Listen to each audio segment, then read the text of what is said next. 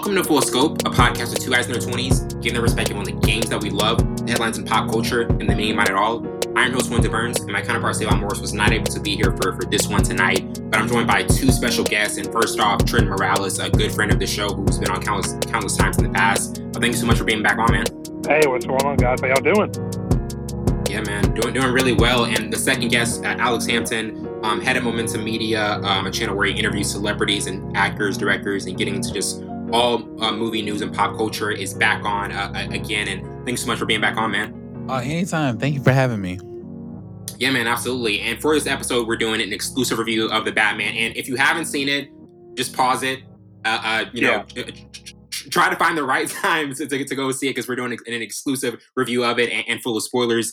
Um, to start off with the overview, The Batman is a 22 superhero film based on uh, the DC Comics character Batman produced by DC Films, 6th & Idaho, and Dylan Clark Productions, di- distributed by Warner Bros. Picture, and a reboot of the Batman film franchise.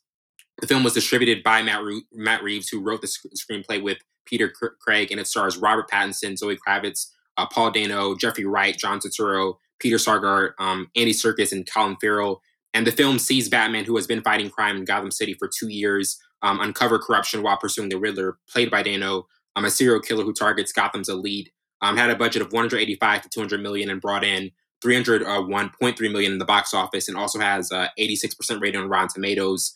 Um, but Trent, to start off, like, just what are your initial thoughts on this film? As you know, t- to me, like, it was just a very gritty. Obviously, like, we, we've seen Batman movies in the past that have been gritty, but this one was even more gritty in a sense that it was very bleak and just visually ambitious. Yeah, man. Uh, so you know, so today, uh, in preparation for tonight, uh, as we're recording this, um, you know, I went back and listened to our um, uh, our Batman Begins podcast, right? Where we talked about yeah. Batman Begins, and like number one, because I had to take the tape, make sure I don't like like talk, you know, like say something that's like backwards of what I said previously, right? I just want to make sure I get my stuff right. Gotta check yourself. And, uh, gotta check yourself. that's right. That's right. I, I, gotta make sure all my receipts are lined up. And you know, it, it, it's, it's something I said in that in that review was that you know I feel like you know Nolan gave us a, a gritty look at Gotham that was in a way yeah. that we had not seen before, right? But mm-hmm. to, to to this point though, because of what this movie does, in in Nolan's Batman Begins, all we saw was like a section of Gotham that was really dark, right? Which was quote unquote the Narrows, and like an area where mm-hmm. a lot of drug population issues going on, all that kind of stuff, right? In this movie, man, Gotham itself is bleak there is no hope Absolutely. in this city. like it is a soulless. Not not even a glimmer. Not even a glimmer. No, no, no glimmer at all. And like, you know, I mean, it was very dark. Definitely has that like seven vibe to it, as far as like mm-hmm. you know David Fincher's film where it's like raining the entire time. It's really dark as far as how it's shot, everything like that. It definitely kind of like brought that in, and it, it was just a mean, what a different take on this character, right? Because even like a, a young Christian Bale Batman, he immediately kind of like elevates himself within like 20 minutes, right? You know, we, we, we get the one scene where he tries to jump off the, the building of GCPD and collapses. But like in this one, we, we see Batman struggle pretty frequently, right? You know, he's a very minimalist yeah. Batman as far as like even in fights, like yeah. even in fights in, in, in certain yeah. fights in the past, like you would you would not even question if Batman can win it. This one, mm-hmm. there was a bit of a question. Yeah, I mean, like Homeboy took a shotgun blast to the chest. Like, what are you doing, man? Why are you doing that? Yeah. Like, you're gonna get yourself hurt. um, but yeah, I, I, don't I don't want to get too far ahead of ourselves. But yeah, I think it, it was just a it's just a different take on the character that we haven't seen before, and it really kind of you know took us on a journey that I hope is handled with care from here on out because, you know, spoiler alert, I think we have the chance to see the best Batman from here on out. If it's handled right, I mm. think we have the chance to see the best Batman that's been on screen. So yeah, I'll leave. I'll, I'll wow. throw it to Alex now. High praise, high praise already. um, but, but to, to, to, you, Alex, like in terms of in, in, terms of this film and what we're able to see with a different type of Gotham, what were kind of your initial thoughts on this, on this movie? Um, so I have a lot of thoughts. I now I want to point out I have not reviewed this movie on my channel or any of my podcasting stuff. Mm-hmm. This is my first time ever giving my thoughts about it. And um, so I think that this this iteration of Batman was, I think, the most realistic version of Batman Hmm. We're probably ever going to get. And what I mean by that, this is directly ripped from the long Yes. Halloween Batman Year One, and um, there's little hush elements in there as well when you have the dualities Yeah. between him and the Riddler. So like, this was the most authentic uh Batman that I think I've ever seen on screen. Now, uh I would I would say um Robert Pattinson did an amazing job, I feel, being Batman, but not so much Bruce Wayne because Agreed. You Yes. saw more Batman than Bruce Wayne. Th- th- th- th- this is the least amount of Bruce Wayne I think I've ever seen. exactly and yeah. Bruce Wayne Bruce this this version of Bruce Wayne, even in year he this is year two, he's more uh reserved and to like more you know to himself and i'm and i don't, I don't i didn't really expect the whole playboy aspect but Mhm. Bruce Wayne, like every time I saw Robert Pattinson as Bruce Wayne, I saw him as Robert Pattinson the goth. exactly. As a goth. Exactly, Like, man. like Yeah, even when he, yeah. even- there's there's spoiler alert, but there's a scene where where Batman shows up at the bar looking for a penguin and um and uh Falcone. And he goes in and destroys he destroys stuff, and then like further on down the line, the movie, Bruce Wayne shows up at the same bar as Bruce Yeah. Wayne, but when he he, shows lo- up, he, he looks so disinterested. he, he does. so but- but- disinterested. but when he- it, it, it- like, it, it didn't even have that Bruce Wayne flair to it. It was just like, okay, this is No. Robert Pattinson. Like, like this is it. Exactly. But when he shows up, like to me, I see like Robert Pattinson did an amazing job being Batman outside of the costume and in the costume. Yeah. That's what I saw because even when he shows up as Bruce Wayne, I'm like, even the guys are looking at him like, I don't even believe this is Bruce Wayne. I didn't. Like, this Bruce Wayne, Yeah. like he was just Yeah. he was just he he- he was like it to me it seemed like he was on a mission but also at first glimpse he's like why are you even here like you do you know where you are but my favorite thing about this movie um was that the city of gotham was a character in this movie like Oh, that's a Art- great I like point. very i mean like if you walk down the wrong alley like you don't even know what's about to happen It's gonna be a problem. it's to be a problem. And you know what I loved, which they did a really good job, is that when Robert Pattinson's narrating and uh, talking about the bat single signal, he's saying that it's not a call, it's a warning. And people are Yeah. definitely scared. And that's when I read those comics, especially uh Long Halloween. Oh my God. That's how those uh criminals reacted. Now, if I'm gonna now I heard Trent talk about, you know, the, you know, the comparison to the Dark Knight and Batman Begins and things of that nature. Um, I like Nolan's take a whole lot. I will say though, if you look at the, especially Batman Begins, um, Bruce Wayne, and given the fact that he was trained by Ra's al Ghul, I get it, but Bruce Wayne didn't really struggle as much in his first year as Batman. And then when you look at Robert Pattinson, like the guy, that scene where he's where the guy's obviously about to blow up. Why would you run towards the guy as he's as the Yeah. bomb's ticking to zero, and then you blow? up? When he blew, up, I was like, oh, he's done. Like there's no more Batman. But apparently that screen that that that suit he's wearing is heavily reinforced that it can withstand explosions. And I'm like, okay, I think they're going a little bit too far because I get it that this is his year two beginning stages, but why would a why would a man, regardless of how reinforced Right. your suit is, go towards a man that's literally about to blow up in front of you? That just that that doesn't that that's, that's not Batman to me. You know Right. that I don't believe Batman would do that. If anything, you try to disarm it or obviously jump out of a window and glide into the night. But for him to do something like that, that kind of just threw me off. But I will say I love the I love the world building with Gotham. Yo, yeah.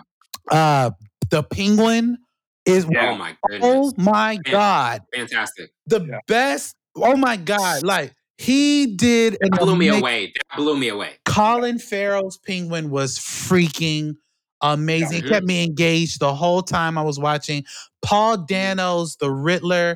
Crushed. Oh my god! Now I, you know, and I'm sure that you guys have seen like Batman Forever and things of that nature. Like Right. Ponde- Pa- his his version of the Riddler was one of the things that like literally reminded me of Heath Ledger, Ledger's Joker, but darker, Mhm. which I thought Yeah. was amazing. Um, but I but and also I wasn't a fan of when I saw the initial photos of the Batmobile, but when the Batmobile gets on screen, oh yeah. my god! Like it had its own theme song. I was like, oh my god! And that scene where he chases the penguin and penguins, which is like, one, which automatically one of the best scenes. Automatically oh, one. Oh, oh yeah, oh yeah. And when the camera is like upside down and you see Batman mm-hmm. walking towards the car, like it's like the the cinematography captures captures the fear in mm-hmm. that whole scene. Like I was even shaking. I was like, oh my god, like this dude's yeah. about to really get it. Like, but oh, yeah, yeah, it. I mean, I think this was a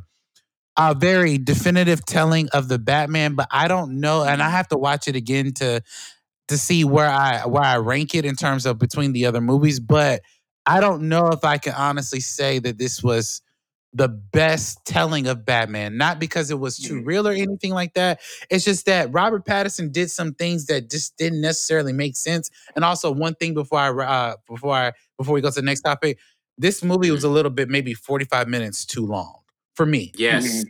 And, and, that's and that's the thing I want to get to, mm-hmm. especially uh, for, for you, Trenton. Like in mm-hmm. terms of the runtime of this movie, like do you feel as though at some points, like we were even talking talking about it before the recording, at some points, like do you feel as though it, they possibly could have found a better endpoint for this movie?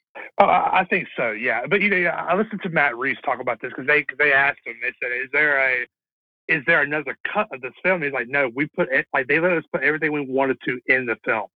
Which to me to, to me really speaks about Warner Brothers like, hey, almost kind of like saying, here's here's the keys, go do your thing, right? Which it, again, if if this is the path they're going to take, let him do it and do it well. Don't interfere with what he's trying to do, right? But yes, to your point, I do think it was probably a little too long. But here's the deal, guys. Like I, I was never bored in the film. Like at no point where I was like, I'm tailing off here. I'm not really interested in this. It kept me engaged the entire time, you know. Um, now, yeah. on second viewing, I could probably come back and say, oh, yeah, they probably should have cut this. But, yeah, yeah, I don't know if they wanted to, you know, yeah, I mean, I can't think of anything off the top of my head, but like, I mean, obviously. This felt like it should have been a two hour, 30 minute film. Yeah. I felt I, like two hour, 30 minutes seemed more reasonable. Yeah, I, I can agree with that. And then, you know, and it made like the cut we have now be like the director's cut, right? So I mean, yeah, I mean, I, sure. I, mean I, I, don't know. You know, it's like I mean, I, I, was engaged the entire time, but obviously, yes, I do think it was a a very lengthy film for focus on one character, right? You know, it, it's different when you're talking mm. about Avengers Endgame, where you have 20 characters in one film, right? Oh yeah, so you're, so you're many trying to cover. So, so you're trying to balance all of these storylines, but this is one yeah. singular storyline, basically. But of course, I mean, you could say you have side stories like Selina and the Riddler and Penguin and all that stuff, and, and, of course even Jim Gordon a little bit. Like you have all these side stories going on, but the, the story is Batman, right? We're here for Batman. So I mean, I, I mean, obviously, yeah, I do think they probably could cut some stuff back. Uh, I just can't really speak to what I would say they would cut out because ultimately I was like, hey, that was great. I really enjoyed it, and it, it kept me engaged. Definitely. And, and now getting to our first topic from one of four stars, what would you give it? To, to you, Trent, like what would be kind of your overall rating um, for this film for, from from like the first time you saw it? Oh man, uh, okay. This is this is this is always the toughest question. It, it, Listeners, it, this is always the toughest question, especially on a movie that's so fresh, right? I mean, I mean, yes. I, it, hasn't even been a week since I've seen it. Since I've seen it, right? I know it's you know, such an early like, review. Yeah, I mean, it's it's an early review, um, but I think right now, and, and and to Alex's point, because we do not have the full story yet, we don't have the full mm. Bruce Wayne yet, we don't have the fully complete Batman yet. I'm going with three stars, but th- that's not that's not a slight. It, it fell it fell under the Batman Begins curse. It fell yeah. under the Batman Begins curse because we're believing the sequel might be better. right, exactly. Yeah, I think that it's, it's a three star, three out of four for me, but that's a strong okay. three in my opinion. Right, it's a it's a strong yeah, sure. start to what this story could be. So, um, and, and, and again, pointing back to like, I, there's some elements of this they really got to flesh out. I mean, something we, we haven't even talked about yet. Like, where was Alfred the entire time? Why was Alfred not involved with Batman? You know, eh, yeah. more so, right? That was confusing. Right. Yeah, was, I mean, I mean, obviously he had some moments that he stepped in and kind of helped him, But ultimately, I mean, Alfred was not a part of this film. You know, Bruce Wayne, the mask of Bruce Wayne has not been developed yet. I mean, there, and of course, Jim Gordon is not necessarily Jim Gordon yet. There are so many things that have to come into fold to really carry this thing to the next level. So for me, it's staying at a three, um, and that's where I sit. Yeah, I mean, I, I, would go. I would go three and a half. I, the, the runtime, eh, I'm I'm going to be a little nit, nit, nitpicky with that, and also just the story not being fully fleshed out. I feel as though we could honestly get a, a, even a superior film for the sequel, and mm-hmm. it was just just such a rich, uh, complex, and well crafted film, and just it having an emo thriller take on the world of Gotham, like while exploring the mysteries of the dark underbelly of the city, was just executed so well. But to you, Alex, from, from one to four stars, what would kind of be your particular rating for it? Man, this is uh this is kind of tough. Uh because I typically yeah. don't give. Uh, I mean, I do when I'm on this show, but when we're on this show, it's the only time. Only time he does it. Only time he does it. Uh, just a full scope. I, if if if I had to, I'd probably go. I would probably go probably three stars. I was thinking about two and a half, but maybe three stars. And the only reason why I say two and a half is because, you know, I don't feel as though that this this story was flushed out in the way it it could have been. Mm-hmm. And you know, it was definitely uh definitely like I said 45 minutes too long. There are definitely a lot of redeemable parts about it, but what I what what confused me what's confusing in a sense, which is also cool in a sense that you know Bruce Wayne's parents. We got we actually got more of a back history that these are probably not yes. some great people, which I thought yes. was really yeah. cool. Which kind of it, it, needed to be highlighted. Yeah, yeah. Give us the court of owls. Give us the court of owls. Exactly, which which definitely teased that uh the element of okay, there's some secret society stuff that's happening amongst this family, amongst other stuff, but what I didn't, what I, what I, uh, what confused me was that, um, like Paul Dano immediately found out, or well, he knew that Bruce Wayne was Batman, but why play with him the whole time if he knew? Like he, like, mm-hmm. so you sending that that that bomb to Alfred, you knew that he's not going to be there, but you wanted, but you wanted Alfred to die. Like, like he knew, like maybe he found out throughout the movie, but I kind of find it hard to believe he found out throughout the movie because I feel like he always known because that iconic He had to have known. He had yeah, to have always known. That iconic interrogation scene where yeah.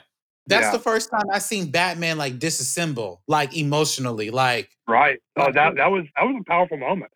Oh yeah, like that's the first time I believe we've ever seen any live action Batman dissemble emotionally because the like Paul Dano's literally in jail. There's nothing you can do. Like there's yeah. Mm-hmm. nothing you can do. So uh but there was just a lot of great moments that uh, I felt like that were that were good. Um, there were also some moments that I kind of that were kind of jarring. Um, uh, I wanted to mention I love the whole Batman and Catwoman dynamic. I wish we got more mm. of it. I wish yeah. that one was phenomenal. She was phenomenal. I, I wish we got more of it, but I will have to say towards the end where Zoe Kravitz is uh like leaving Gotham, like you know, trying to start a new life. That's I didn't believe her. I'm gonna be honest because yeah. like really, I, the reason really? why the reason why I didn't believe her is because in the beginning of the movie, it seems like she's in love with this life. I mean, ultimately, she's trying to. Yeah, that's true. She's, she's trying to get out of this life to get a better life for her and her family. But if anybody yeah. knows anything about Selina Kyle, like she loves to steal for a reason. So yeah, exactly. in the beginning of the movie, it seems like that that's was something that she was into, and now all of a sudden you want to leave because it's getting too dark. I don't know. Uh, yeah. you, know, the, the cap detector. We got the cap detector. you, you know, it can also be her. Yeah, it can also be her piece of like just total distrust, right? And it's exactly. like, oh, I'm, I'm just going to repel because it's getting mm-hmm. too hard, or or now I have yeah. the bat on my in my eyes, my eyesight, right? So exactly. I mean, I mean, yeah, yeah. But yeah, but my thing is that even that, like, where are you going to go? You're not going to go to Metropolis. Right. You're not going to yeah. go to Star City. You're not going to go to these. Or, or like, where are you going to go? She's going to she's going to Raventown. Like, dude, what, what's she going to do there? right, right. Like, where, where are you going to go? But I am I am interested, and I don't know if you guys kind of caught this, but um, it that I I it looks like they're teasing at least for the next movie, um, the Joker of some kind. Oh, yeah, sure. But I'm mm-hmm. curious to see Definitely. How far they're willing to take that. Uh, I don't, but the but the thing is, we've seen the Joker. I don't want to see the Joker for the next movie. Mm-hmm. I want to see somebody completely different. If they do Court of Owls, I think that that would be cool. Mm-hmm. Or even they if they do Hush, like, and they yeah. bring in a Thomas Elliot, where that's Bruce Wayne's best friend slash like ultimate enemy. Like th- that, just messing with his mind the way Riddler did, but on a deeper level. Oh my god, that would be that would cinematic history. That would be cinematic gold right there. So, yeah. so, so Alexander, so literally, I, I I saw another interview with Matt Reeves, and he talks about that there is a deleted scene out there where Batman goes goes to visit the Arkham prisoner, the one that we mm-hmm. see at the end of the movie. That it's a deleted scene. He said they'll they'll release it, they'll release it eventually. But basically, when Batman's trying to pursue the Riddler, he's sitting in a room with the prisoner, and the prisoner says, "Hey, it's it's been close to a year, right?" So this mm-hmm. is somebody that Batman has put in prison previously. But but Matt Reeves said that uh, he, the way he said it was like he is who you think he is, but he's not who he is. He's not there yet. So basically, mm-hmm. whoever we saw is not the That's Joker yet, but he obviously has trajectory to become the Joker. But to your point, though, it's like, listen, quit trying to replicate Heath, or even you know, even with people are like, "Oh, bring Joaquin, even Joaquin Phoenix." Yeah, like yeah, it, even it, Joaquin it, Phoenix. it is a different story. It's not made for Batman. You can't mm-hmm. have Batman in that world. So, mm-hmm. um, yes, and this, but to your point, I would much rather see. I, I would love to see a full-on Two Face movie, right? Where like you know oh, we were so we, we, were so teased at the Dark Knight with that storyline, right? So it's like, yeah. oh, what if we got a full storytelling of Harvey Dent and just see I mean, where I mean, where you could dedicate the entire movie to it. Whereas, I mean, of course, Nolan did this masterful, in a masterful way to balance mm-hmm. the Joker and Harvey Dent's collapse. But let's get a whole vision into Harvey Dent's whole collapse, movie. right? Yeah. Yeah. For sure. Yeah, that would be dope. I did want to point out something real quick. Uh, so hey, ahead, I thought it was really cool you know, we saw in the trailer where they asked Batman, "Who are you?" He says, "I'm Vengeance," but it kind of got over. It got overplayed every time Batman shows up. He was, and everyone's like, "What's up, Vengeance?" How are you doing, Vengeance? I was like, like, no, I'm like, no, I'm not, I'm not with this. I'm, I'm not, with, with like that. That that really took me out of the movie because I was like, okay, you guys are like literally making a mockery out of the one word he mm-hmm. said, and like you know, this notice, man is using. You notice the one the one word this man is using constantly. You, you notice nobody really calls him Batman. They just refer to him as Vengeance. And I'm like, that was a difference. That, that was a, that was different. I was just like, okay, I get it, but I think ever saying it multiple times, I'm like, all right, this is stupid. Like, really? Yeah. Right. or, or, or if I had to hear Batman in his boots walking through the water one more time, like, okay, bro, I get it. You're there. You don't yeah. got to tell me you're coming, right? yeah. I mean, I, I understand. You know, if it's a if you're taking on kind of like a Western cowboy mindset, like with those spurs clicking as you're walking in them, but it's like mm. again, I don't. It was overdone. That. It was really yeah, overdone. I don't need that. So. yeah, definitely. Um, and, and, now getting into our second topic, favorite character. Um, for me, I was I was really intrigued with how Selina Selina Kyle was, was was portrayed as. You know, she's kind of like the perfect anti-hero and her motivation and prowess displays just you know how she's the most three dimensional character in this film. But to you, Trent, who overall was kind of like your, your favorite character? Uh, I'm rolling with Paul Dano and the Riddler, man. Um, you know, All so right. I, I think I know I recommended this movie to you, Wellington, but you know, Paul Dano starred starred in uh, Prisoners alongside Hugh Jackman and Jake Gyllenhaal. And that was the first, that was the oh, first movie I ever saw him movie. in. Yeah, first movie I ever saw him in. And I was like, oh, this guy's an interesting actor and you can see that yeah, his kind of trajectory has kind of followed that a little bit. I mean, he has to play the serial killer in every film he's done, but like, but it's like he kind of has that weird vibe to him, and the way that he kind of embodied the Riddler, and again, not to be in a comical sense, a la like Jim Carrey, right?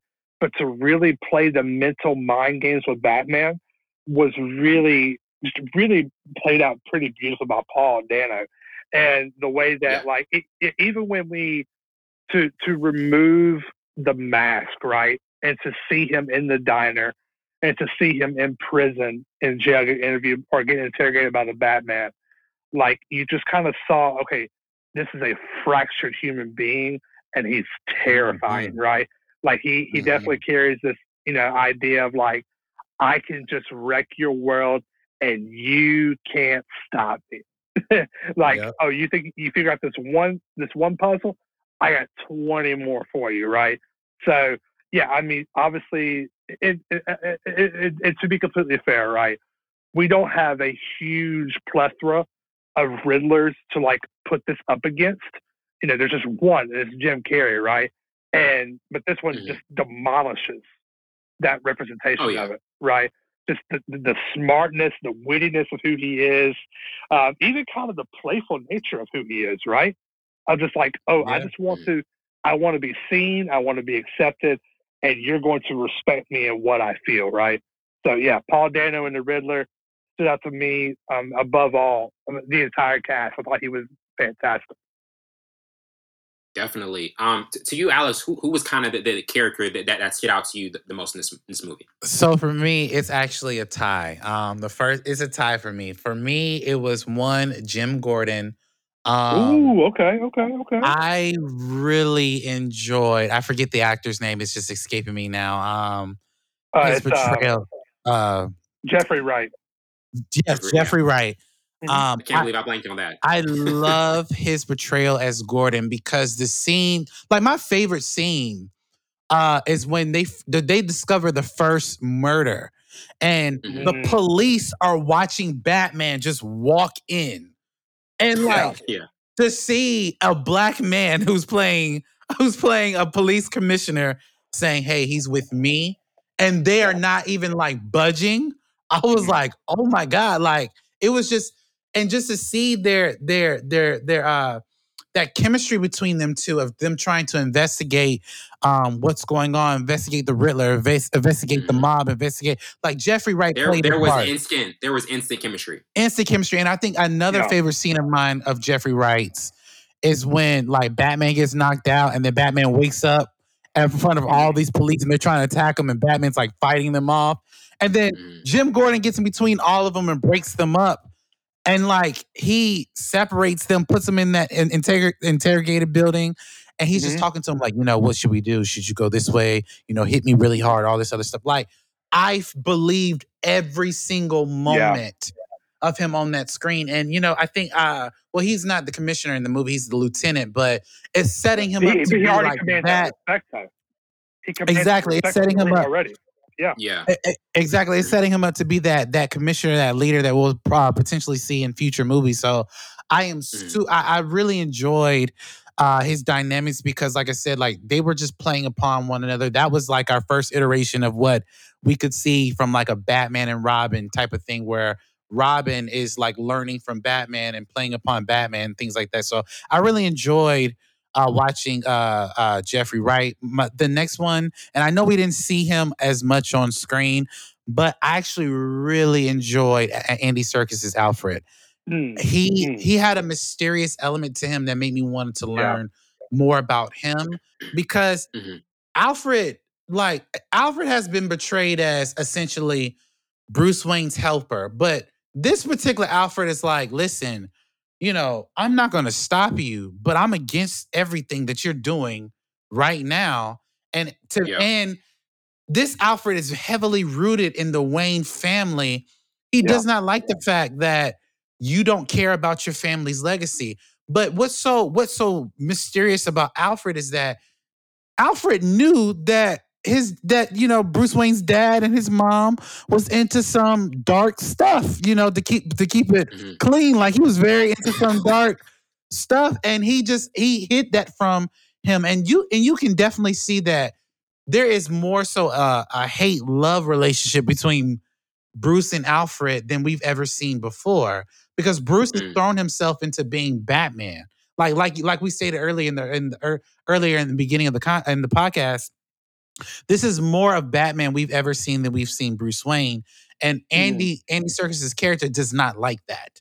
He did like Bruce yeah. Wayne doesn't have a life. He doesn't have he hasn't dated anyone. God knows when's the last time he slept with someone. Like he's literally mm. been Batman every night of his life for Yes. two years, and Andy's like, "Yo, like you need to just breathe."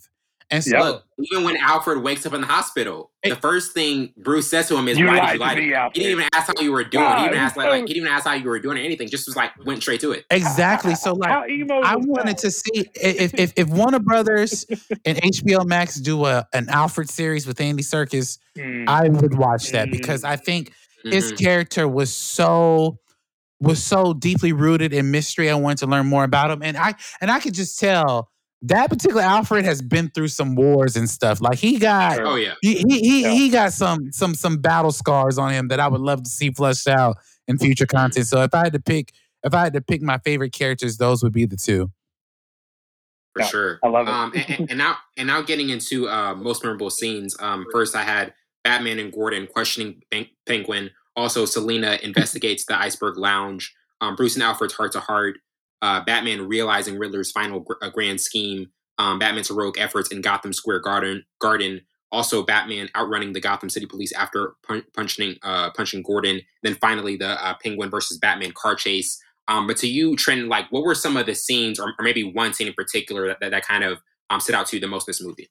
I mean, bro, I mean, all, all of those scenes are pretty fantastic, right? But I, Yeah. okay, so I think one thing that that really made me realize that okay, we're we're getting a detective Batman, right?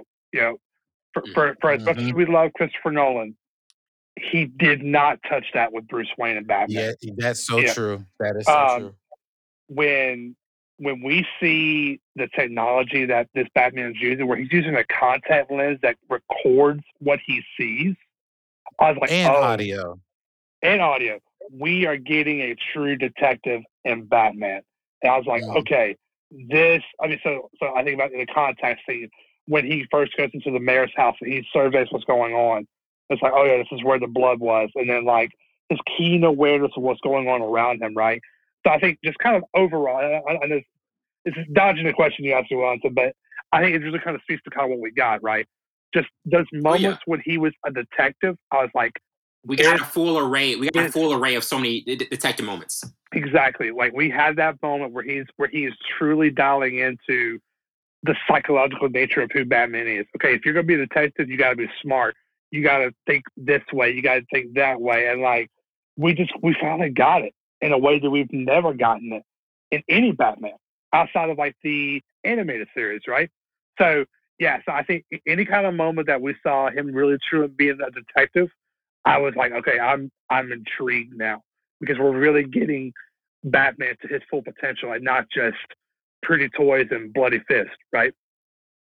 Mm, definitely. Um, t- t- to you, Alex, kind of like what, what were some of your memorable uh, memorable scenes in this movie? Um, uh, I have I have a few, but I did want to piggyback on what he said. Like he's absolutely right that we got this was like True Detective meets Dark Knight. It was really good Mm, to see that. Uh, I don't know if you guys ever played uh, any of the uh, Batman Arkham games, but the Oh, moment he fantastic. starts investigating, it it took me back. it to takes the- you back to that. Yes, it it, takes you right back to it took, that. it took me back to that, especially that scene where he finds out that his family's connected, and he's literally Bruce Wayne's on the ground in the middle of the Batcave drawing stuff and Mm, yeah. and like connecting the dots. I was like, this is the Batman I've been reading about for like Years, since yeah. I was like eight. And this is why I mean, like, this is a very definitive uh, story of Batman because, to his point, when you watch the Nolan movies, the detective skills of Batman are very minimum. He's rel- he's heavily relying on technology in the Nolan movies, but not really like walking the scene and getting f- uh, fingerprints and clues. And but I will say this: I think the only reason why Robert Pattinson's Batman was able to do that so much is because the Riddler intentionally left clues for him to investigate. Mhm. Had sure. that that that has never happened in any Batman film. The closest thing would be The Dark Knight because of the fact, like you know, Joker was everywhere at once, but really in one spot the whole time. So you you really couldn't investigate that much, but you could. But yeah, like I think that the Riddler kind of set that up for him to be the detective because if the Riddler didn't set up those clues, there would be no, you know, there would really be nothing to investigate other than circumstantial stuff. But my favorite scenes, um, I would have to say, uh, was actually the uh, the scene where uh, Batman is interrogating um, the Riddler in the in, in Arkham Asylum. Mm. Um, like I said, like Batman is is completely disassembled by this criminal who's literally is controlling everything. And the the best part of that is where those explosions go off and Batman is still in Arkham Asylum like Right. That was wild. Yeah. That was wild. what do I do? Like how where's the exit? You know what I mean? Like Uh-huh. like yeah. the, the like everything like Gotham is about to be flooded and Mhm. like Batman is literally stuck in one place and then it cuts away and he obviously pops up and saves the day to a certain to a certain extent. But the fact that he's literally maybe miles away from what's going on and he can't do anything in that moment was just freaking amazing. And the best scene I believe in the whole movie is where uh the penguin thought he really thought he got the Batman. He was like, "I got you, I got you. he was you." sure, man. He was then sure. that- He thought he had the W. Oh my god! That when Oh, that man. Batmobile came out of the flames, and then he, oh my god, and he hits the car, and Batman starts walking towards him. I was man. like, "Yo, Yeah. I would hate to be you right now because this is just crazy." Um, another and, and, favorite. and, and shout out to that scene being shot for real. That's not visual. Yeah. That that is a real But- car exploding through the fire and chasing that thing down. Speaking of what he just said, because uh, Matt Reeves did say there were a lot of practical f- effects. That hallway scene, oh, Oh, my man. god, Mm. Batman Mm. get like ripping Like people up, and like and Yeah. they're and they have machine guns and stuff. Like, oh my god, like this was this was like the best, uh, and comparably to like the Daredevil hallway scene to this, this oh, was the yeah, best hallway scene I've ever seen because it was it, it was just like because all the light you see is the gunfire, but you see Yeah. Batman moving around, and then like Mhm. and immediately when that those elevators open and Batman's on the roof of the elevator, oh my Yeah. god! Like they did such a good job. I want to say majority of the fight scenes and the choreography were really really good. And the one thing I I can honestly say I enjoyed about this Batman that we have never seen before, there was a lot less technology used, but Yes. more Mhm. uh thinking, more bare bones detective work Yeah. versus like They- the there Bat was less reliance. There was less reliance on the, on the technology, which Yes. is kind of rare from their, their last few movies. E- exactly. Like I didn't see Batman go to his Batman computer that many times in this movie, which was a blessing. Because I got tired of seeing these supercomputers. I, I got tired. I got tired of seeing these supercomputers that can't help you figure out nothing until the end of the movie.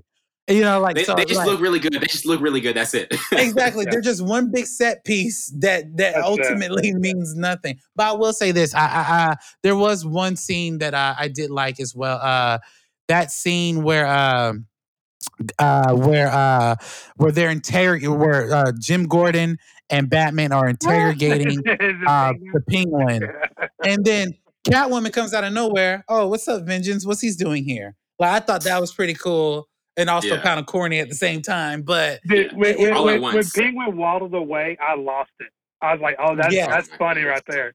That's yeah, funny. but you know, I will say this also: the the last scene in the movie I think was very poetic, where Oh yeah. um Mm. where uh they where uh, all. Cat, Yeah. yeah, Catwoman and Batman are riding together, and then they go their separate ways. Even though I we know, at least I would hope Catwoman's going to be back. Like she's For going sure. to be back. she has to be. But the, the that that cinematography of them riding together and then them leaving, and then we see Batman on his on his bike going towards the danger. I thought that was just cool. By the way, I, another corny thing I want to pop out. Uh, like, since when does Batman carry around adrenaline to in- insert himself Bam. with? I I just I, you know, I just, I mean, I that didn't make sense to me. But like, so my thing is that you got, so you survive close range gunshots and explosion, but you let this thing beat you to a pulp that you need to take some adrenaline to get up and fight off. This, guy. I, I just, I, I, again, there were certain things. That's why I said, like, in the beginning of this, I said, I don't know if I can say this is the best Batman movie, but I will Yeah. say it's definitely the most definitive Batman that we've gotten. Mm-hmm. Definitely. We're going to take a quick break and we'll be right back.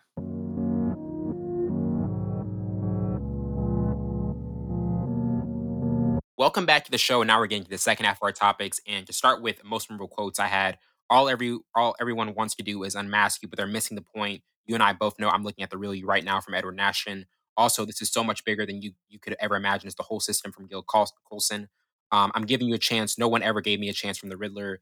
You needed a father, and all you had was me from Alfred. Um, riddle me this. Less of them you have, the more one is worth from the Joker. And then finally, vengeance won't change the past. I have to become more from Batman. Um, but to you, to you, Trenton, looking at these quotes and, and even ones I didn't mention, or some of the memorable quotes to you in this movie?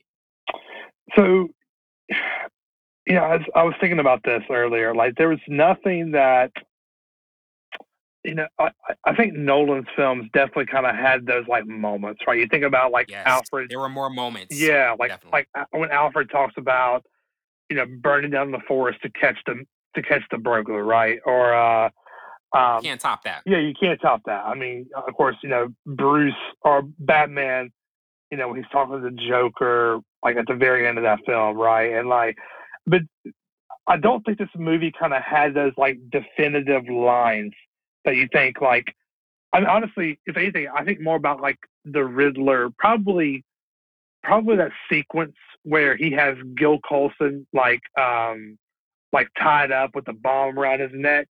Like those lines stand out to me. So like, you know, if you are justice, you know, please do not lie. What is the price? You I think about the riddles that he spoke during that time. Like those things stand out, right? But but there but there is one line though you know, where Batman says, you know, our scars can destroy us even after the physical wounds have healed, but if we survive them, they can transform us. They can give us the power to endure and the strength to fight. And I think, you know, we saw that at the end of this film, right? That, you know, there, there's a turn that takes place where Batman really, you know, he kind of steps out of the shadow, not necessarily to like leave the darkness behind, because, I mean, we know Batman is the darkness, right? He lives within the shadows of everything, but just kind of becoming that light and like letting his like his trauma and his pain really push him to do something much more and greater was a really significant moment. Like when he when he lights that flare and like leads them out of the uh, Madison Square Garden, I was like, okay, this we're going somewhere now.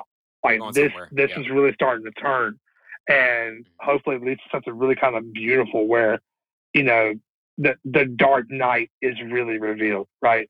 And mm-hmm. um, but yeah, as far as like quotes though, nothing that really stands out. Um, just because and, and I don't think it's like a fault of like screenwriting.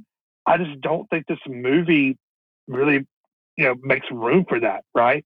I think it's more about the world that we're in and just kind of being awestruck by that. It doesn't really, it's not a place you're going to see inspiration from quotes.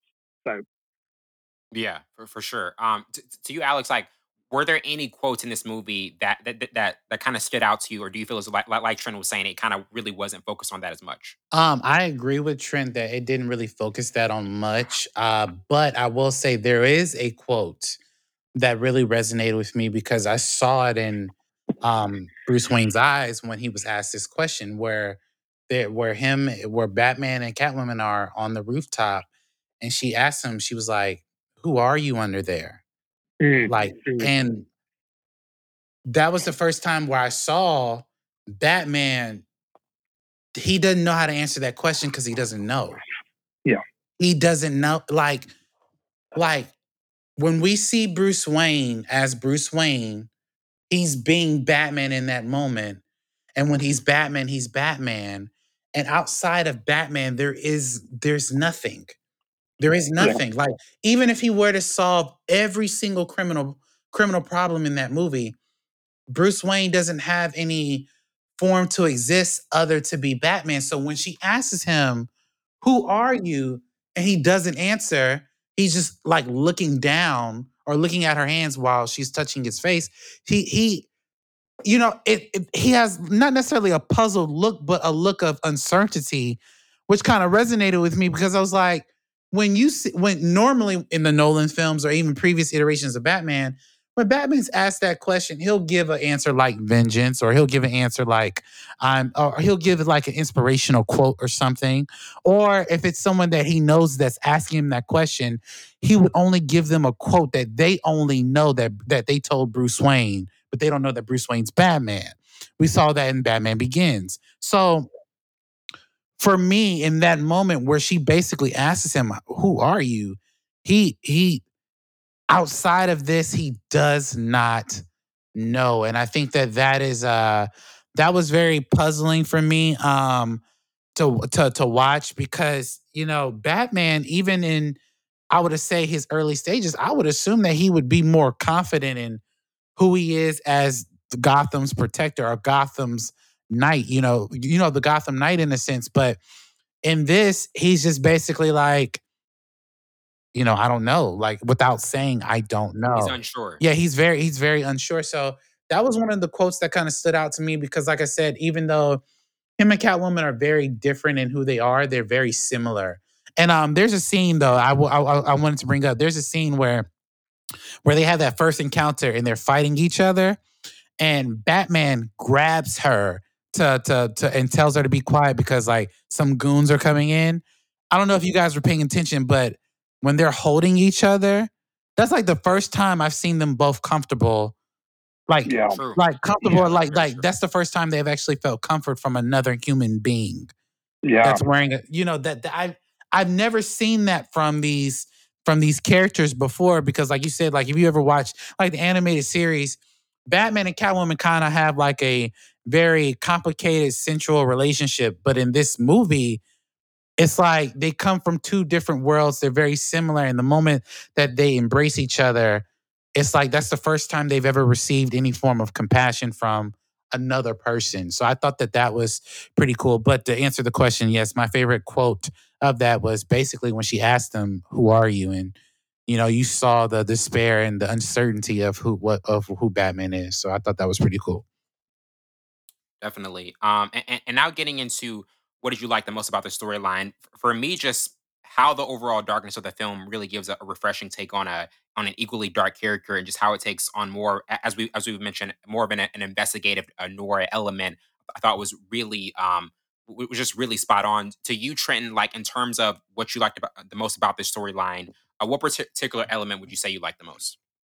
Yeah, I mean, you know, kind of going, kind of off what we've said this whole, this entire time we've been talking. Like, you you- just gave us a definitive Batman tale. Like, you actually told us a story that you know a broken individual who is carrying the trauma of his parents being killed with him, and like, you know, whereas in and, I hate to you know go back to like the Nolan films, right? But like and, this is not even a note. Like Christopher Nolan is a, is a fabulous director. I mean, me and Wellington have pretty much done all of his movies in a review. You know, Everyone, like I, I, I can't. I'm trying to think of like which ones have we haven't we done yet? I'm trying to think. right? So, but like you know, but again, his his Batman was not built out of pain. It was almost Right. built out of like, oh, necessity. Oh, because I Mhm. need to do this, right? Whereas, like, Mhm. I mean, you, you um, uh, you think about like uh, year one, right? The comic year one, and in that moment when the bat bursts through the glass and Yep. Bruce knows what he has to do, like yep I think I think that's what we see here. Like Yeah. this Bruce Wayne knows what he has to do. He knows he has to be a force for good in, in the midst of that. But also too, he understands that he has to really adjust. At the end of the movie, he he begins to adjust his perspective. Where you know, yes, I don't want to stop, but I can't do what I've always done. Right? You know, at the end of this, I'm actually probably creating more pain than anything. So to just give us a definitive Batman tale that was really rooted in reality, um, and really to see Batman fail. I mean, guys, he, he didn't. Yeah, yes, obviously he was there to help save people, but that was a failure. You know, he he let the Riddler get the best of him yeah. in that in this film, and and and, and this goes to what we're talking about, right?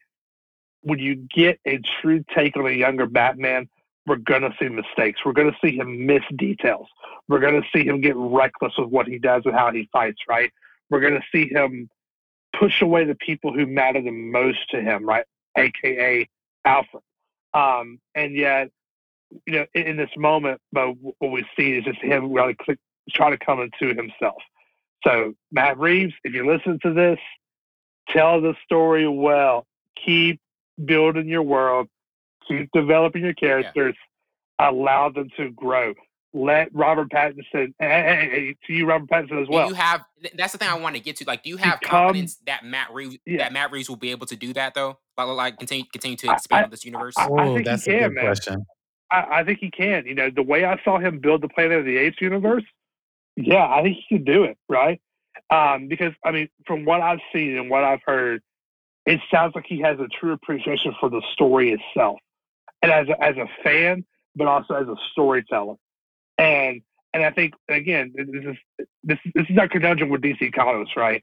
You know, just just tell your stories, and hey, Batman doesn't need doesn't need a sidekick. And, and I'm not talking about like Robin.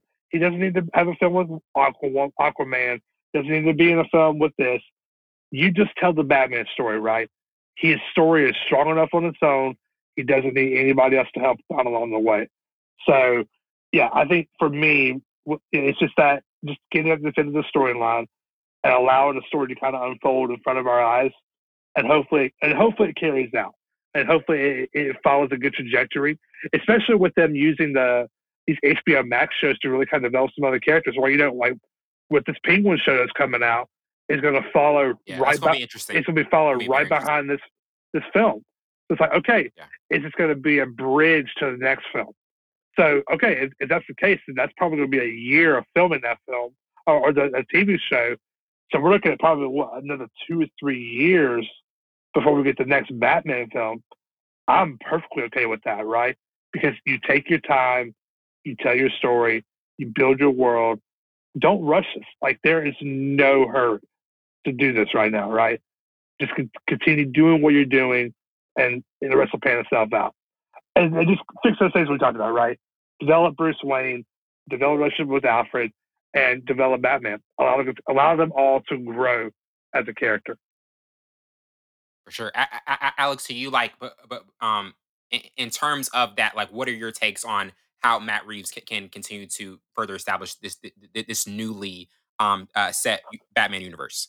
I mean, I I echo what what what Trent said. Like, you know, just continue growing these characters and also um just continue making a cohesive um um story and continue dwelling in the uh the the mythos and the elements of Gotham City and its characters because Batman has a very rich rogues gallery, you know, and um, you know, I read reports and um that he may be bringing in Mr. Freeze and I think that just if you look at Mr. Freeze's story, you know, the reason why he's doing what he's doing is because he's trying to save his wife who's dying yeah. of a disease. But to if he could make Mr. Freeze more realistic where his victims are dying of hypothermia, but like not using a freeze gun to kill them. Like if they if if if they did like the the method dark uh, you know cerebral thinking that they did with the Riddler and they brought mm. that to Mr. Freeze, oh my god. Like I could just see I could see the possibilities of that. But to the question that you asked earlier, do I think Matt Reeves can do it? My only thing is with Matt Reeves is that keep in mind, like he he did do Planet of the Apes, but he did the last two movies of the Planet of the Apes. That was War of the Planet, no, Dawn of the Planet of the Apes, and then War. He didn't do right. the fair. he didn't do the fair. do the first yeah, one. Mm-hmm. So when he came in and did Dawn, it was definitely a good, you know, a good follow up from the first one. And then when he did War, it was a dope follow up from that one. My issue is, is that I think with him, he spends a little bit too much time on certain characters, like i.e. Caesar. Like we didn't need to see Caesar mm-hmm. that much. I feel. I, I mean, I, I do feel like he should have been developed like he'd been developed, but I feel like they spent too much time on Caesar and War of the Planet of the Apes, which I thought we kind of got enough of his story and what Caesar's thought process was and what's what ultimately Caesar wanted, but they spent too much time on that, and that's how I kind of felt about Robert Pattinson's Batman. Like we 90% of this film is all Batman, which is great. That's great. But Yeah. again, there's just certain things that Batman does that it's not Batman. Batman's not going to run towards a bomb. And he's not going to let now if Batman gets shot, it's because you know, he's not noticing it. Robert Pattinson is standing in front of the guy who has a shotgun and he lets him shoot him. Like, Or or, or, What? or, or, or, or, or how about or how about the club scene, right? Batman would not just go to the front door and knock on the front door, right? exactly, he would just come Yeah, through the roof. Right. He comes to Yeah. the roof, or he will be on. He's, on he's not waiting on your permission to, to, to walk. right. through. Or he's yeah, not doing that. yeah. he- he- he- he- he's going to do surveillance. Like, okay, I got twenty guys in this room, ten carrying guns, five with Mhm. knives. Like he's yes. gonna he's going to know that, right? But I think, but also too, again, to, to the point I was making is like, is this a part of that growth that we get to see, right? Where he That's- doesn't go charging into a room full of guns and knives and all this stuff, right? That's true because like I'm glad you said that because like you said that is part of his growth and he like you know like the movie established he's been doing it for two years so Mhm. obviously there's some things that he would not know but you know for me if he can okay if he's putting together the pieces of what the ultimate plan is of the Riddler and how these different pieces are connected I would think before you go into a go into a club the Icebergs Lounge which is all known all around Gotham is the most you Right. know deadly, heavy weapon hair, he- he- heavy place. The last thing I think Batman would do is knock on the door and just say, "You know who I am." Like You would, Yeah. you, you would you think. would think, and you, you know, like I just, you know, but that's that's that's where I fall off. But to answer the question, I think Matt Reeves can definitely turn this universe into something that we've never seen before. Like uh, like I said, more of a definitive telling. I don't want to see any mystical elements. I'm curious to know um, because they didn't really dive into it. Where Batman got his training? Are, are the uh, you know League of Assassins involved? Because in the comics, he was trained by Ra's al Ghul and his people, and then also there are other comics where Batman essentially uh, trained himself or had people from the from the League that, but it wasn't called the League at that time, train him to be physical, you know, to be to to fight off these people. But in Batman Year One, Batman trained himself, you know, Yeah. so he was he was training in his own backyard. So for me, I'm curious to see how they continue to develop uh Batman, but just doing certain comical things like, you know, which were like do y'all did y'all notice that there are elements where Batman's being funny where he shouldn't be? Like I just Yeah. Right. he's saying certain things that I'm Mis- like misplaced humor. Misplaced yeah, humor. it, it- he's saying things that that I just don't like. When Christian Bale did it, I don't I didn't really vibe with that either to a degree, but like like for instance when Christian Bale uh was uh in in the Dark Knight fighting against the Batman uh imposters and they were like uh what makes you how come you get to do this? How come you're so well equipped to do this? He was like I don't have hockey pants. That's why. Yeah. Hockey You know, yeah. Yeah. Th- Yeah. you, yeah. you know, in those moments that that that fit, but in this in this That particular- worked. That that really That worked, in the- worked. in the theater. But in this movie, I was just like, why are you making one-liners in your Batman? Like, I don't, I don't get it. But I think Matt Reeves could do an amazing job. I love what he did with the Riddler because again, that's something that we've never seen before. Uh, I'm interested to see what his Mr. Freeze would look like, his Joker would look like, or a Two Face who's a, an actual lawyer becomes a crime mob, like a crime crime mobster. I mean, and I want to see the the Maroni family in this. We got yeah. we got there's so many gang related things that happen in the comics if they mm-hmm. could make that more real in this oh my god. And also if they develop like the red hood story not jason todd but how Ooh, how joker was orig- the mm-hmm. original red hood and he became the joker. Oh my god. Mm-hmm. That would be phenomenal. So i just would love to see what they do but i think matt reeves if if if the proper time's gone by the right writing and some oversight to you know help him you know not spend too much time on a movie that didn't need to be this long i think he could really uh, create a really good universe Definitely. And, and getting into our last topic, 10 years from now, do you still think this will be watchable intriguing? Obviously, like this is very early and, uh, in, in terms of just, just giving that answer. Um, like to me, I, I feel as though it's it's something that that can really develop into that. Obviously, with the, the stellar performances we got from from you know Gordon, uh, P- Penguin, obviously the, the Riddler, and just how so many scenes flowed seamlessly. I really, really do feel as though this this is a movie that can age well, and obviously they're going to be following movies that may um, be be even better in terms of the quality that that is put out. But to you, Trenton, from from your early initial thoughts on it, like how do you feel as though like this movie will age a decade from now?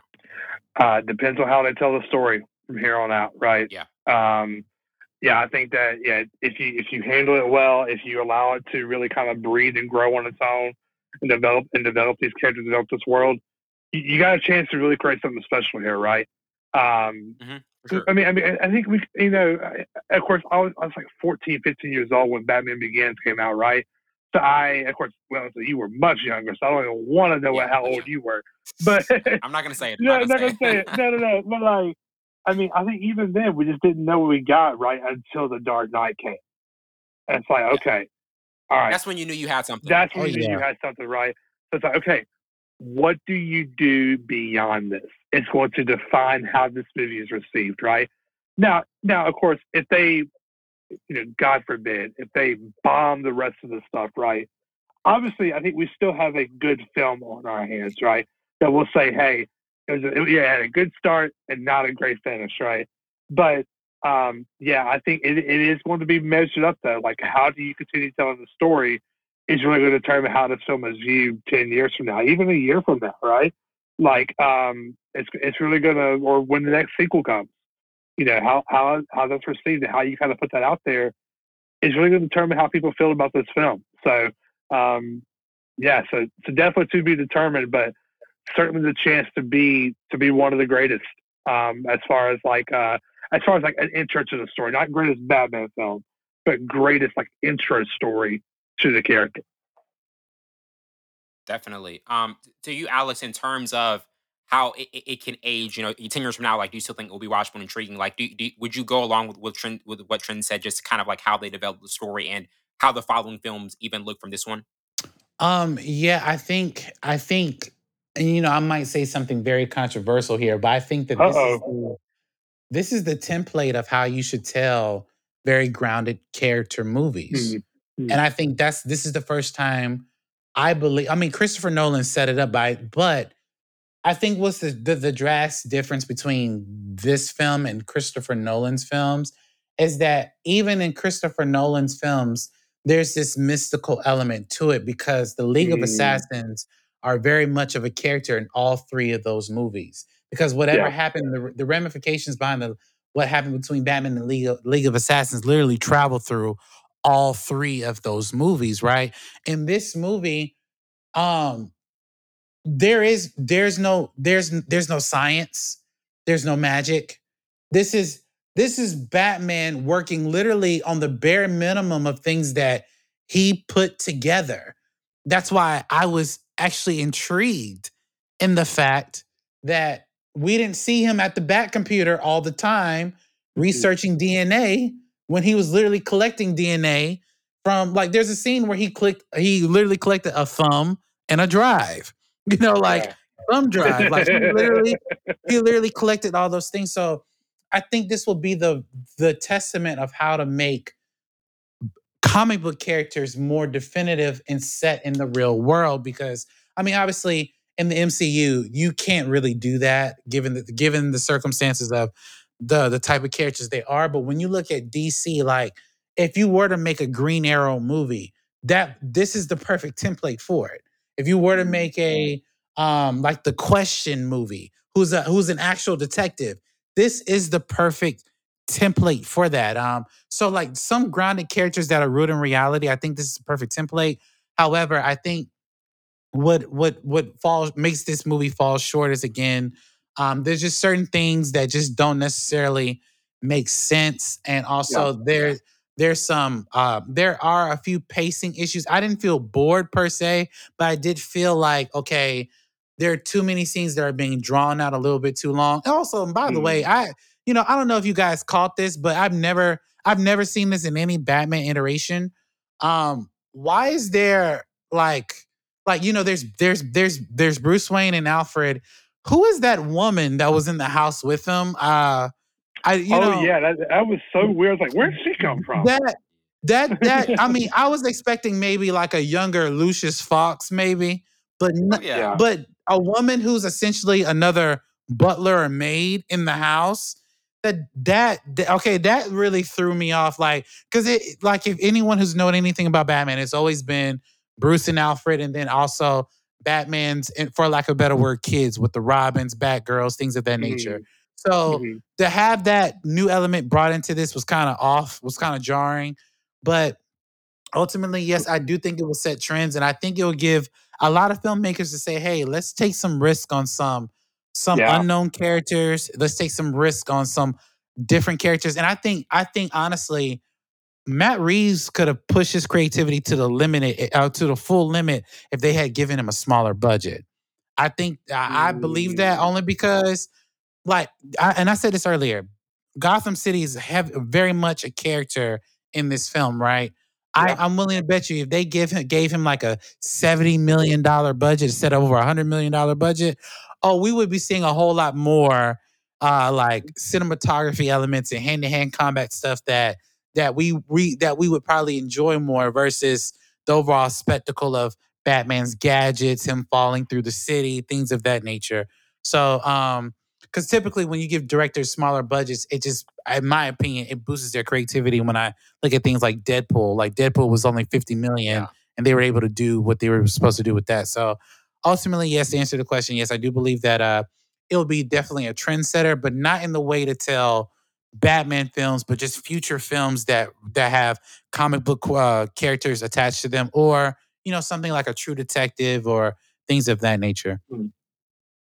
For sure. And, and before we, we, before we close out, I, I wanted to talk about um just what our favorite Batman movies are, maybe like like top three. Um, and, and this one it's too early for me to put that in, in, that category. I had The Dark Knight, original Batman, and Batman Begins as, as my top three favorite. To you, Trent, are, like, do you have a certain list, or maybe just just a few that stand out as some of your favorite Batman movies? Yeah, so uh, my first two are the same: The Dark Knight, um, and then the original Batman with Michael Keaton. Um, doesn't the, the original Batman does not get talked about enough? No, it doesn't. It doesn't. A, a fantastic, oh, yeah. fantastic. Tim Burton yeah. did his thing. Yeah, yes. he, did, he did his thing. That's for sure. Um, but man, I, am gonna say this. the third one. Oh, yeah, the third the one's gonna be tough. The third one's gonna yeah. be tough. I, you know, I, am gonna say this because I think it, it it just you know because it's so fresh on my mind right now. Um, but I'm gonna roll with the Batman number three right now. Um, okay. I okay. I think it. I think it sticks with me a lot more than Batman Begins does. But Batman Begins is like right there, right? Right I think it's right there. And then, of course, Dark Knight Rises. It, it, well, we always say this, right? The Dark Knight Rises suffers because of the Dark Knight and Heath Ledger passing away, right? Um, yeah. it, it, it, and I mean, forever. It was forever going to have the curse yeah. of following up one of the greatest right. super action. True, and they tried to make Bane kind of fill in that role, which he did yeah. terribly. So yeah, right. So it's oh, you didn't like Bane? I I did I I did like don't get it like he was definitely like yeah. a formidable opponent, but I didn't like okay the Joker I was afraid of Bane not so mm. much. yeah, and, and, that's completely fair. So, and, and I think that you know, to, to actually, you know, you know, well into the last time we talked about Batman, we kind of listed our favorite Batman, like you know, actors and all that kind of stuff. And uh, yes, uh, yeah, for me, you know, Pattinson sits firmly at three for me right now, with Bale, Keaton, sure. Pattinson, Affleck, and then he's in top three. He's he's uh, definitely yeah. oh, he's in top three for sure. Because like even like you know, this is something we hadn't really talked, we hadn't touched on yet. Like guys, he might have like probably the best Batman voice that we've ever heard from an actor, right? Because like it's not like it's not like Christian Bale where it's like all like gargly and whatever, right? And it's not Affleck who's just you know important bit. He just never got his movie right. He didn't get his movie, so we can't really, you know, hold him to that. But like, mm-hmm. Keaton's was good, but yeah, I mean, like, Kilmer didn't have a Batman voice. Clooney didn't have a Batman voice. But like, Pattinson just kind of like lowered his. Was like, you know, I'm vengeance.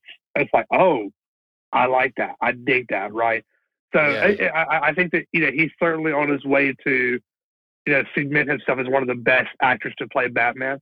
Uh, but as far as the movies go, yeah, for me, The Dark Knight, um, the uh, the original Batman film, and then th- this iteration of the Batman sits at three for me right now, with the potential for it to maybe like get bumped down, or go up, just depending on Or maybe kind of up. yeah, Maybe up. depending on what happens from here on out. Yeah. T- t- To you, Alex, like, do you have a- a- any, i- i- i- like, is, is there any list for you in terms of like maybe three of your favorite Batman movies that, that you've seen in the past, or, or is this one kind of in that in that third spot, or maybe even higher? You know, if uh say Savon were here, he'd probably say Batman and Robin was his number one. You know, Honestly, you know what? I'm not even gonna well, past him. Savon I'm not ain't even here. gonna put it past him. I'm not even gonna put it past him. Um, okay, so maybe Batman Forever. Maybe Batman Forever. maybe Batman Forever. You know, you just never know with that guy. Um, Val Kilmer. uh, Savon, Savon has uh, a T-shirt that has bad nipples on and all that kind of stuff. Oh, oh man, or it Yo, could be Savon, I'm sorry, man. I'm sorry, man. You're not here to defend yourself. yeah. A shout out to Savon. Um, Shout out to okay, Savon, so the bat, the Batman, Robert Pattinson's Batman. I want to point out what Trent said. I think he's right. The uh, the Batman voice, I think, has been the best cinematic voice that we've had. Um, Christian Bale's voice is actually pretty cool too, but it kind of gets laughable where he's Mhm. like, you know, talking Especially like when he starts this, like- yelling. when he starts yeah, yelling, like, like, like oh, where no. are they? No I one will take the trigger. Where are they? Like when he started saying that, when- when I saw that in the theater, I did start laughing. I was like, I was like, really, dude? Uh, but uh, okay, so the Batman does not make this list for me, only because Mm, okay, okay, okay.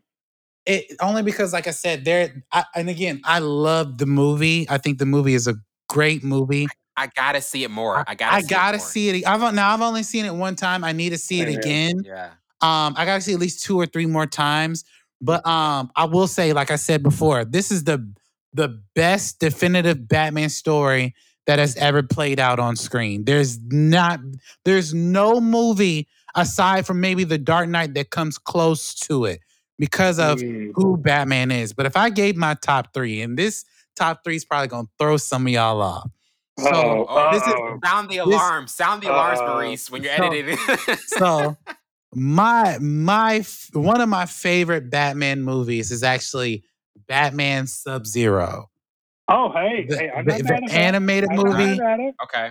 That not mad at movie is actually really good. We see literally Mister Freeze break down the dynamic duo of Batman and Robin, and Mhm. Mr. Freeze is solely like he's not doing this to be a career criminal. He's doing this for his wife. Like that is just oh my god, Batman Sub-Zero is freaking amazing. Obviously, The Dark Knight has to hit that list because The Dark Knight, I mean, what makes The Dark Knight so great is that the Joker controlled the police, the mobs, the courts. I mean, the And Joker Batman. was and Batman. Joker was everywhere. Batman, like he, what what Yeah. made the Joker so gangster? Like the, this is the most gangster thing that I believe that's ever happened in the Batman movies, where he takes one of Batman's, you know, acolytes who's trying to beat him and broadcasts his murder on live Yeah. TV. Wild. I mean, Yeah. Who does that? You know what I mean? That Yeah. that's just that's just crazy. So bat the the uh the Dark Knight uh goes on that list. Um I love I love Batman Returns and I love the and I love That's that's what I, I was wanting to say. That Yeah, how much I- do we not talk about Batman Returns? That's a good one, Batman man. Returns It's a good really one. Batman Returns. It doesn't make the list for me, but I love that movie Okay. so much. I love Batman Returns. Really like that. Uh especially the first iteration of Penguin. Oh my god, he looks so and I, and I like Yeah. Tim Burton's Batman, but I'm gonna have to go with. I'm probably it's uh, I'm, it's a tie between um Batman Begins and also Okay. Batman Beyond Return of the Joker. Oh, that's a strong one, bro. Because Wow. Batman Beyond Return of the one. Joker, like when here's the thing, the Joker has been dead for years, and out of nowhere he shows up. Yeah. and Bruce Wayne is like lost for words. And to find out that Robin shot the Joker, like Mhm. literally took his life, and then all of a sudden the Joker comes back. Like, you know, Bat like and, and granted, this is obviously not Bruce Wayne's Batman. This is a Terry McGinnis Batman set in the future. But to see that this Joker come back and Mark Hamill comes back and revoices the Joker. I mean, oh my God, like just the Yeah. tension in that scene where the Joker comes back and Bruce's eyes like go dead. Like he's like, How are you? Uh, I watched you die. You know what I mean? Like, so it's a tie between those two. Actually, you know what? It's not a tie. I, I have to go. I have to go. Batman Beyond: Return of the Joker. Just put it there. Put yeah, it there. Put it those there. are the, Yeah. those are the three. The like uh, Batman Sub Zero, Bat, uh, The Dark Knight, Dark and Knight. then uh, Batman Beyond: Return of the Joker. It was real. That one I really enjoyed. And, and, and Alex, to your point about like the like the animated stuff, like Mask of Phantasm is amazing as well too. Yes, Oh, yes. man, so good. Just Yes. So good. so like the like the way that movie opens up with the score, which okay, by Yeah. the way, I, we didn't touch on it, but the score for this film we're reviewing was fantastic. Oh yeah, the, absolutely. The the, was the, the man behind it, Michael Giacchino, I think that's how you say his name. Like he, Mhm. of course, he's everywhere right now. He's doing everything right now. But Mhm. he created a definitive Batman score for this Batman, right? Same thing Hans Zimmer did um, for for Christopher Nolan's Batman. He did the same for Matt Reeves' Batman. And but yeah, but but what I was saying, the opening score for Mask of Mask of Phantasm is like just how it like, rolls in. You're like, okay, this is a mature like adaptation, and it's a mature animated movie. This isn't like you know Saturday morning cartoons, right? And I was Yeah. like, okay, all right, here we go. Let's go on this ride. So Yeah. yeah, I, I, remember that in the future, like what what what Alex did. Like I can't forget the animated films because they stand up there well on their own. They real they stand Yeah. up and there. and they Yeah, still really and they still hold true to this day. Like I'm glad you brought up Mask of Phantasm because uh the best part of that is that Batman's biggest enemy is the woman that he loves. Yeah, That's yeah. that's crazy.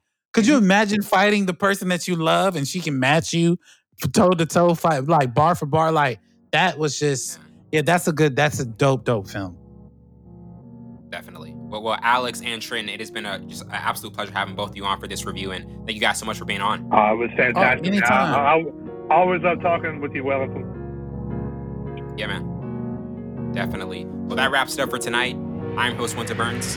This has been Full Scope. See you later.